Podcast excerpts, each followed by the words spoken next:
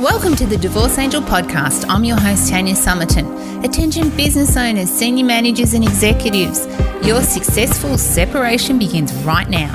We have the answers to the questions you did not even think to ask. Let's face it, you're already successful in your career, and we're here to help expand your knowledge and limit your costs by designing a strategy for your divorce. We take all that business knowledge you've acquired and we put it to work. With proven strategies, systems, and processes, we've saved our clients tens of thousands in legal fees and helped define their future. And now we're doing the unthinkable.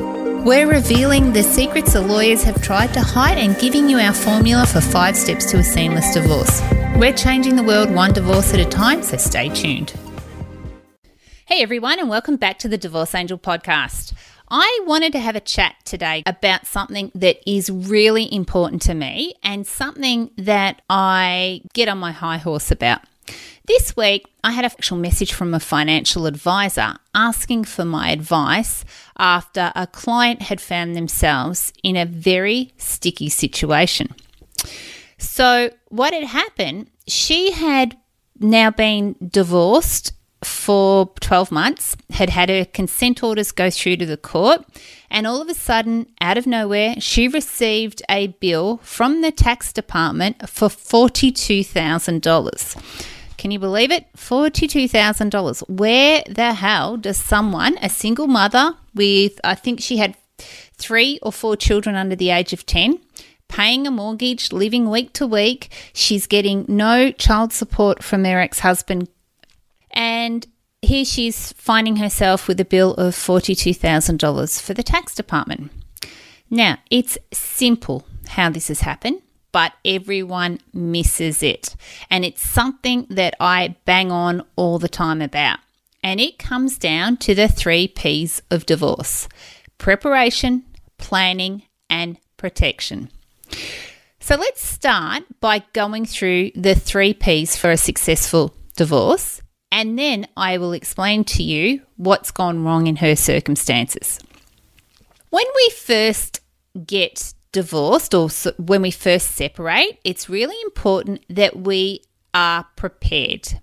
And it's what I do with my clients when we do what I call a divorce roadmap session. We go through and we make sure that we've done complete due diligence on all of the history and everything that's gone on in the relationship so we can provide that information to the lawyer.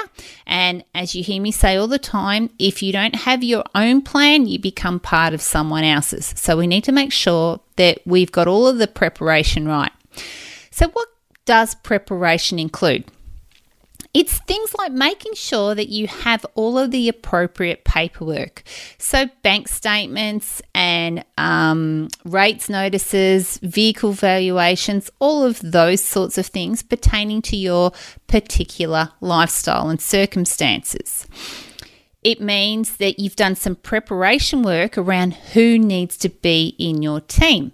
So, if you are working with me, you will have done all of your homework I often provide my clients with um, phone numbers of previous clients so that they can talk to them. I've got testimonials of people they can talk to, and obviously they can listen to what I think and how I address divorce by going back and listening to my podcasts. So they know if you're going to work with me, you know straight up who I am, what I stand for, and what I'm trying to achieve because I have it everywhere. You can go to social media, you can read my book, you can see exactly what I stand for. When it comes to other people, though, that's not that easy. So, when you're doing research on who you should have in your team, you need to make sure that you've done checks and balances on them, that you know whether they are the right person, whether the lawyer that you're about to choose, as I talk about all the time, is outcome focused or income focused. Do they want to get you the quickest outcome possible, or do they want to prolong it so they can get income for themselves? It's really important to understand the two differences. Then there's accountants. So, do you have a family accountant that you guys have always used? Is it the best idea to go and ask that accountant for some advice, or should you go and get some independent advice from someone else? So you make sure that what you're receiving is up to date and is not biased information? Or are you better off to stay with the accountant that you've got because they know the ins and outs of your situation? Or will they be conflicted between your ex and yourself? So many questions that need to be answered, but that all comes down to the preparation.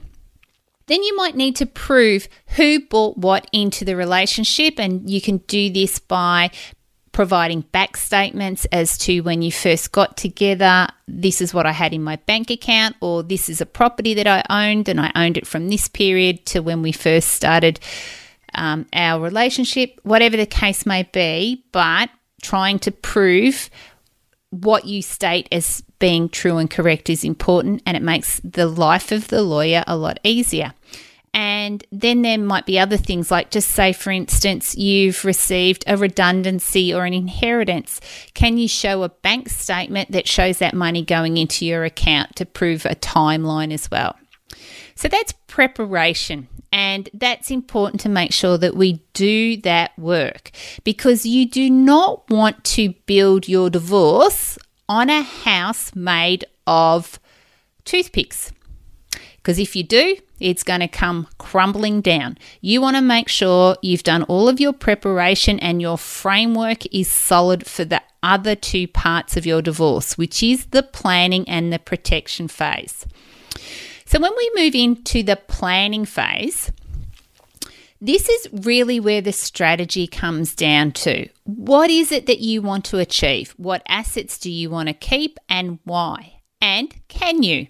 So, in other words, if you want to keep the family home and you need to pay out a mortgage, can you afford that mortgage? Have you been and seen a, a mortgage broker and you know for certain you can service the loan? Now, this is really important because this is also where you come to hiring the experts that you need on your team. So you've already done the preparation work and you've maybe interviewed a few of them. You haven't just gone to one, you've interviewed more. And what happens is you now know that yes, this is definitely the person that I want to work with, and you hire them. That's what happens in the planning stage. So you put together your strategy, you put together your team, and you get working on what you want. And it's in the planning stage that a lot of the negotiation and all of those other things might happen. Now, with my clients, what we try and do, if we possibly can, we try and negotiate 80% of the outcome before we even go to the lawyer. So we already know for certain that this is what the two people really want. And if there's, if you know, you think about the 80 20 rule, most of it, if we can get done, it cuts a lot of costs because we're only then negotiating on 20% of of um, what's left in either the asset pool or access to the children, whichever is your biggest issue at the time. And then comes protection. So, protection is where we talk about updating wills, financial beneficiaries in superannuation and life insurance policies, or um, any sort of trauma policy. We have to address any tax implications from no longer being in a relationship. So, for instance, say that you offset some of your income by sharing that with your wife or someone else, or you had a family trust and you offsetted that money into any of those entities, if you're folding those entities up, what does that mean now for your tax position? And making sure that you put a strategy in place with your accountant to make sure that you can afford or you don't just get this shock at the end of the day wow, this has come out of nowhere and I didn't expect it. And then transfer of titles. So if you're going to keep the house, making sure that the transfer of titles have done here in Australia, when you register a business, that business is registered with ASIC.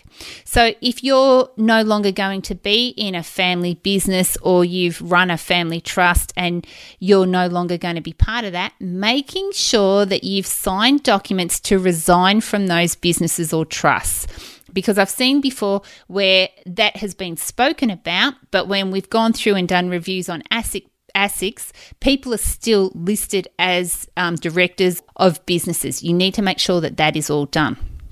Right, so let's get back to this lady with the $42,000 bill that come out of nowhere.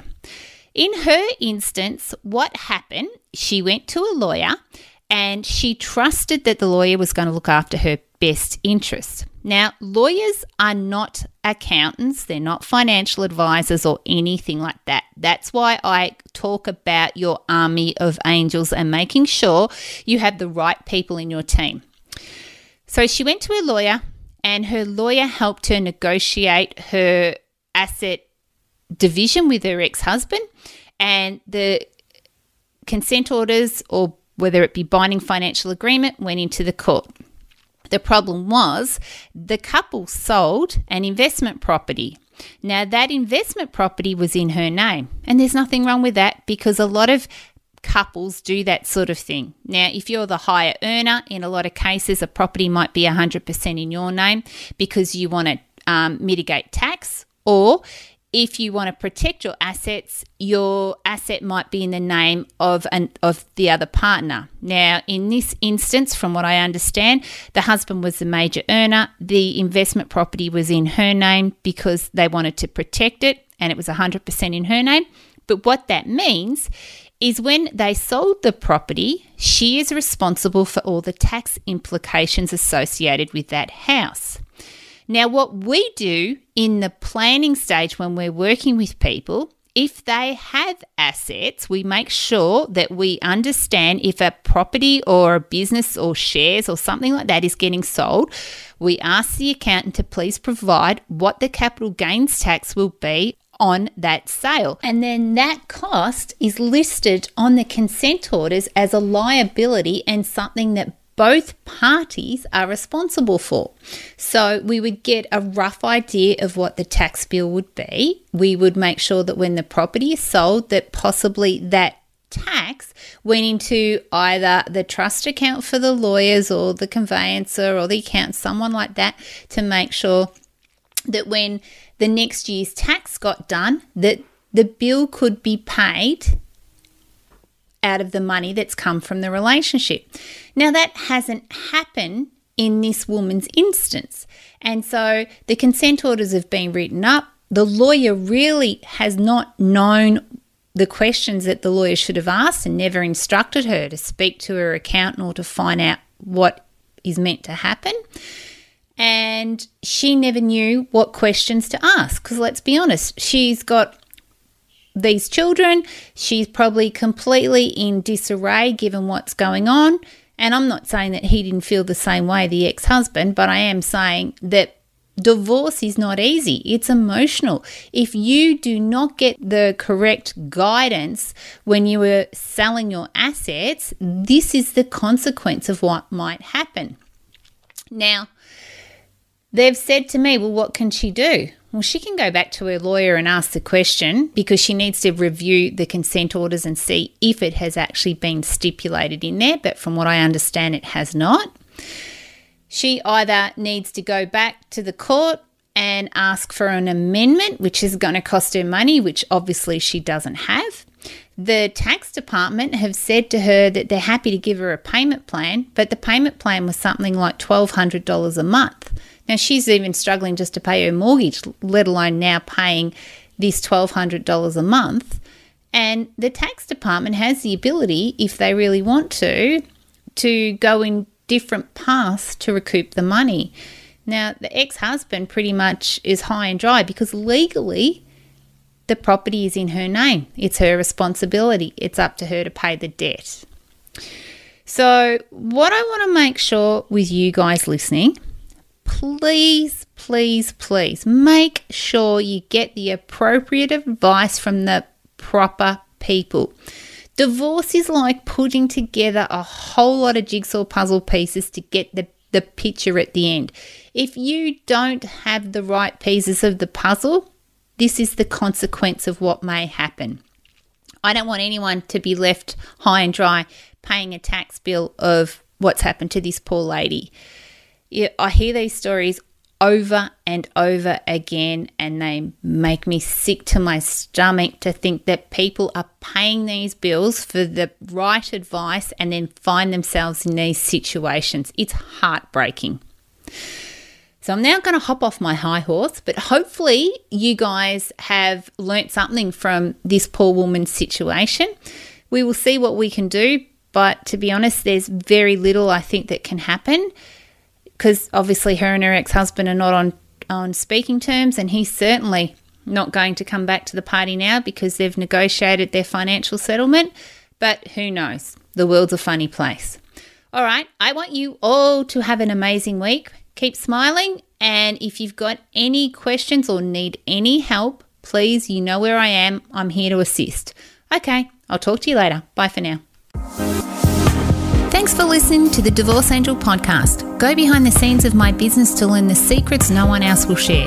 Deep dive into the Divorce Angel process and listen to our most popular episodes over at tanyasomerton.com. If you love this episode of the podcast, do me a favour and head over to iTunes and subscribe and leave a review so we can reach more people and change more lives.